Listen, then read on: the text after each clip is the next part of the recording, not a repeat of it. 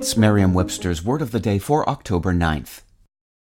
CarMax is putting peace of mind back in car shopping by putting you in the driver's seat to find a ride that's right for you. Because at CarMax, we believe you shouldn't just settle for a car. You should love your car. That's why every car we sell is CarMax certified quality, so you can be sure with upfront pricing that's the same for every customer. So don't settle. Find love at first drive and start shopping now at CarMax dot com. CarMax, the way car buying should be.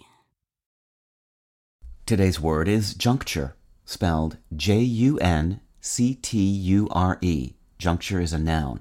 It refers to an important point in a process or activity, or to a junction, that is, a place where things join.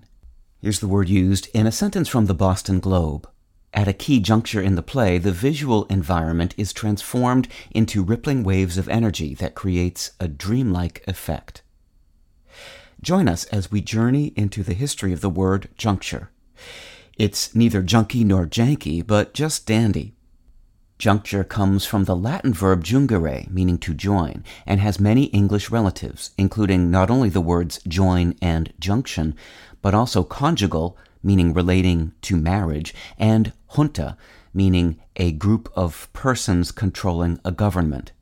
The use of juncture in English dates back to the fourteenth century, when it meant a place where two or more things are joined.